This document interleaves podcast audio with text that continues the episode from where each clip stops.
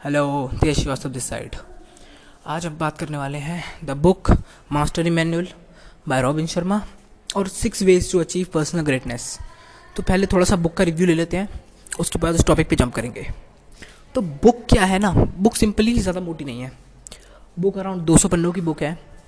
Easy है language easy है book की। रीड कर सकते हो आप, चाहो तो आराम से। बुक बेस्ड है आपकी कोट्स पे और अलग अलग डिफरेंट डिफरेंट टॉपिक्स पे। मतलब होता नहीं एक बुक होती है जो एकदम डिटेल टॉपिक एक टॉपिक पकड़ते उसे डिटेल कर देती है पूरा। तो वैसी बुक नहीं है ये। ये बुक है, बहुत छोटे छोटे टॉपिक्स लिए हैं छोटे छोटे तरीके से एक्सप्लेन किया गया है, और बहुत कुछ है। मतलब कोई भी चीज़ को बहुत डिटेल में एक्सप्लेन नहीं किया गया। ऐसा हुआ कि हर चीज़ के ऊपर एक अपनी बुक बन सकती है। इतनी अच्छे अच्छे कॉन्सेप्ट हैं। लेकिन उसे उतना डिटेल नहीं किया गया। सबको अराउंड एक पन्ने दो पन्नों में डिटेल किया गया है। और मुझे भी लगा कि, मेरे को भी लगा अच्छी बुक है, क्योंकि आप जल्दी कॉन्टेंट कॉन्टेक्स है। और मुझे कॉन्टेक्स वाली बुक बहुत पसंद है। डायरेक्ट कॉन्टेक्स आप गेन कर सकते हो। अच्छी बुक है नॉन फिक्शन है ईजी टू रीड है। और मैं तो कहूँगा कि अगर आप चाहो, अगर रॉबिन शर्मा के फ़ैन हो तो उसे पढ़ लो। मैंने मोंगू सोल्ड फरारी भी पढ़ी है। इसको भी पढ़ लिया है मैंने अभी। और मैं दो तीन उसकी खरीदूँगा। आपकी एक है द लीडरशिप लीडरशिप जैसी कुछ है बुक है। तो वो खरीदने की सोच रहा हूँ मैं कि उसको भी खरीदूँ। अच्छा रॉबिन शर्मा अच्छे राइटर हैं। अच्छी लिखते हैं डिटेल बुक लिखते हैं। और मुझे पसंद है उनकी बुक्स तो बस आज मैं उन्हीं की बुक इस बुक से निकालने वाला हूँ six ways to achieve the personal greatness तो ये मैंने अपने ब्लॉग में ही बताया हुआ था। मैंने अपने ब्लॉग में तो उसको पूरा अच्छे से एक्सप्लेन किया था और आज मैं उसे ऑडियो फॉर्म में भी एक्सप्लेन कर दूँगा। तो फिर ठीक है, बिना किसी देर के स्टार्ट करते हैं। Six ways to achieve personal greatness number one make twenty years of life plan बीस साल का कम से कम लाइफ प्लान बनाओ। अभी लोगों को, कुछ लोगों सुनने में ज़्यादा लगता है, कुछ लोगों को कम लगता है मतलब कम तो बहुत कम लोगों को लगता होगा, लेकिन ज़्यादा बहुत लोग लगता है कि 20 साल का लाइफ प्लान बनाओ लोग चीज़ें प्लान के अकॉर्डिंग नहीं चलती हैं। बहुत सारी चीज़ें, लोग अपने अपने परस्पेक्टिव होते हैं कि 20 साल का प्लान बनाओ। लेकिन रॉबिन शर्मा इसमें क्या कहना चाहते हैं? बेसिकली उनका कॉन्टेक्ट हम समझते हैं, उनका परस्पेक्टिव हम समझते हैं। वो कहना चाहते हैं कि अराउंड अपनी बीस साल की लाइफ प्लान कर लो, ताकि आपको स्ट्रेस एंगजाइटी डिप्रेशन ना हो जाए, कि अरे मेरी ज़िंदगी में क्या हो रहा है? और हमेशा वर्स्ट के लिए प्लान करो। और बेस्ट के लिए तैयार रहो। बेस्ट के लिए प्रिपरेशन करो और वर्स्ट के लिए तैयार रहो।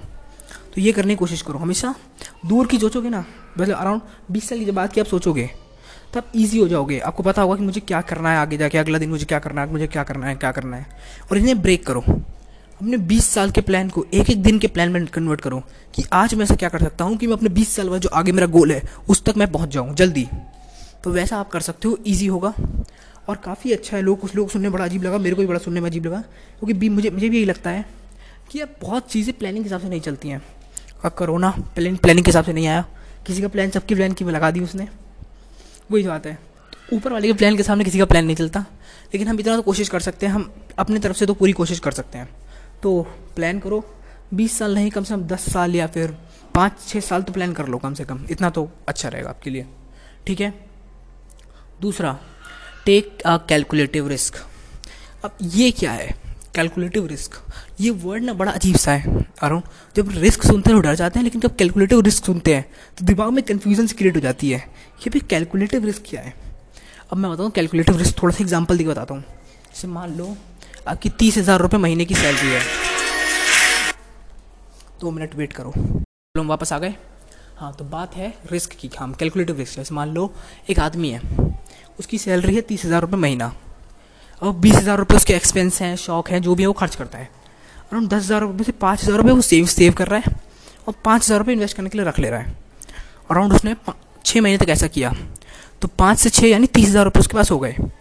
अब अगर वो तीस हज़ार रुपये इन्वेस्ट भी कर देता है कहीं तो उसका सब कुछ तो नहीं जाएगा।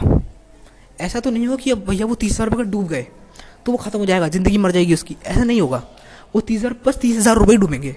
और वो वापस वो तीस हज़ार छः महीने दोबारा कमा लेगा। तो ये है। ये होता है कैलकुलेटिव रिस्क अब रियल रिस्क क्या होता है? आपकी तीस हज़ार रुपये की सैलरी है और आपने पूरे तीस हज़ार रुपये लगा दिए। अब अगर डूब गए तो आपकी वाट लग जाएगी, क्योंकि आपने सब कुछ अपना दाव पे लगा दिया है। ठीक है, आपका सब कुछ वो तीस हज़ार रुपये ही था जो आपने दाव पे लगा दिया। और बाकी में आपने पाँच पाँच हज़ार रुपये दाव पे लगाया। तो ये एक अच्छा एक है कैलकुलेटिव रिस्क एक है रिस्क शायद आप डिफरेंस समझ गए होंगे। ओके तो number three spend more time in thinking अब ये क्यों बोला जा रहा है? और लोग कहते हैं कि सोचो मत एक्शन लो। तो ये थिंकिंग और जो लोग कहते हैं वो कोर्ट्स वाली थिंकिंग जो होती है, वो अलग अलग है। अब इसमें थिंकिंग का मतलब पता है क्या है? इसमें थिंकिंग का मतलब है क्वेश्चन के ऊपर सोचो, अपने बारे में सोचो कि क्या मैं जो कर रहा हूँ वो सही है। ये क्वेश्चन अपने आप से पूछो, क्या मैं अभी जो कर रहा हूँ वो मेरे फ्यूचर में मेरे काम आएगा? क्या मुझे इसकी सच में ज़रूरत है? और अगर मैं ये नहीं करूँगा तो क्या होगा? लोग सोचते नहीं है, पहले करते हैं। ये लोग बड़ी दिक्कत है। पहले लोग करेंगे, उसके बाद सोचेंगे, अरे ये भी हो सकता था। अरे पहले सोचो। उसके बारे में जो डिसीज़न लेने वाले, उसके बारे में अच्छे से सोचो, दिमाग लगा के पूरा। प्रोज देखो कौन देखो। और नहीं हो तो अपने सामने अपने पेरेंट्स से सजेशन भी लो कि भैया बताइए मेरे को ज़रा ये ये प्रोज है, ये कौन सा कौन सा अच्छा लग रहा है, कौन सा कौन सा पकड़ा ज़्यादा भारी है? पता करो। अगर आपको पता होगा ना कि क्या है, मेरे दिमाग में क्या चल रहा है तो बहुत बढ़िया बात है। क्योंकि बहुत लोगों को नहीं पता। मतलब इस दुनिया में पता है सबको पता है कि दुनिया में क्या चल रहा है। कोरोना चल रहा है ट्रंप के साथ क्या चल रहा है, अमेरिका में क्या चल रहा है, इंडिया में क्या चल रहा है। लेकिन लोगों को यही नहीं पता कि उनके साथ क्या चल रहा है, उनके दिमाग के अंदर क्या चल रहा है। आपको ये पता लगाना है, और ये तब होगा जब आप क्वेश्चन पूछोगे अपने आप से। अभी आज आज कुछ मत करना, आज सिर्फ़ अपने आप से ये क्वेश्चन पूछो कि मेरे दिमाग में चल क्या रहा है। बस ये सिंपल क्वेश्चन पूछो, और थोड़ी देर के लिए आराम से पीस में बैठ जाओ, दस पंद्रह मिनट के लिए। नहीं, आप बावले हो जाओगे एकदम बैठ के गिरे यार क्योंकि आपका दिमाग अलग अलग तरीके से रिस्पॉन्ड करेगा इस क्वेश्चन क्योंकि आज तक आपने क्वेश्चन पूछा ही नहीं अपने दिमाग से। तो ये बहुत अच्छा तरीका है, अपने आप को जानने का। तो नंबर शुरू करते हैं। नंबर फोर बैलेंस लाइफ ये भी एक पर्सनल ग्रेटनेस का बढ़िया तरीका है कि बैलेंस लाइफ होनी चाहिए। वर्क लाइफ फैमिली सब बैलेंस होना चाहिए। अगर वो बैलेंस होगा तभी आप ईजी हो पाओगे। मूव कर मूव करना ईजी हो जाएगा। नहीं तो जैसा ना चल रहे हैं, चल रहे हैं और एक पैर टूट जाएगा। अगर खाली एक पैर पे दबाव देते रहोगे तो वो पैर भी ख़राब हो जाएगा और बाकी पैर जिनमें दबाव नहीं दिया, वो भी ख़राब हो जाएँगे। कभी मान लो आप जिम में जाते हो तो पूरी बॉडी की एक्सरसाइज करते हो ना? अब ऐसे तो नहीं कि भैया अब पूरी एक साल तो मैं एक हाथ की एक्सरसाइज करूँगा। एक हाथ को शक्तिशाली बनाता रहूँगा। ऐसा ख़राब हो जाएगी बॉडी पूरी ख़राब हो जाएगी। ना वो हाथ शक्तिशाली रह पाएगा, ना पूरी बॉडी सही से रह पाएगी। तो फुल्ली फोकस करो। सबको बैलेंस लेके चलो, सबको एक साथ लेके चलो। Okay number five be different और it's okay to be are different it's मतलब इट्स ओके सच में, लोग सबकी तरह भीड़ चाल में बनना चाहते हैं। भीड़ चाल में बनने की ज़रूरत नहीं है यार। आप अलग हो, आप सही हो। ये डिफरेंट नहीं करता कि आप सही हो। मतलब यहाँ अलग हो या कैसे हो आप। इसके साथ मैच कर रहे हो, किसके साथ मैच नहीं कर रहे हो। क्या आप सही हो? ये अपने आप से पूछो। मैं अलग हूँ कोई डिफरेंस नहीं है। क्या आप सही हो या आप गलत हो? दो चीज़ें या तो सही होता है या तो गलत होता है।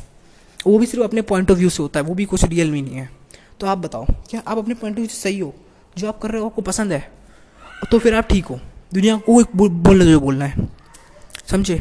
डिफरेंट रहना कोई दिक्कत वाली बात नहीं है। डिफरेंट होना मतलब वो उनके परस्पेक्टिव से आप डिफरेंस हो। अब उनके परस्पेक्टिव से आप कभी सेम बन ही नहीं सकते। समझे? तो it's okay to be different last और सबसे प्यारा जो मुझे लगता है बी मोर लविंग केयर करो सामने वालों की केयर करो पीपल्स की केयर करो अपनी फैमिली की केयर करो सोसाइटी की, और केयर करो आसपास के लोगों की, पेड़ की, पौधे की। पेड़ पौधों की तो केयर करनी चाहिए वैसे आज के डेट में। तो यही बात है। लव पे केयर करो। जितनी ज़्यादा केयर कर सकते हो बी मोर लविंग थोड़ी सी मुस्क, पता है आपको जब आप खुशी देते हो, तभी खुशी मिलती है। ये भी मेरे को बड़ा अच्छा लगता है। मेरी कोट है, शायद दलाई लामा का कोट है ये, कि best way to find happiness is to give it to others किसान वाले खुशी दे के देखो, तभी आपको खुशी मिलेगी। तो मुझे बहुत बढ़िया लगता है ये कोट भी। और शायद अभी पॉडकास्ट भी ख़त्म हो गया। तो आशा करता हूँ कि आपको मज़ा आया होगा। Thank you Tej Srivastava this side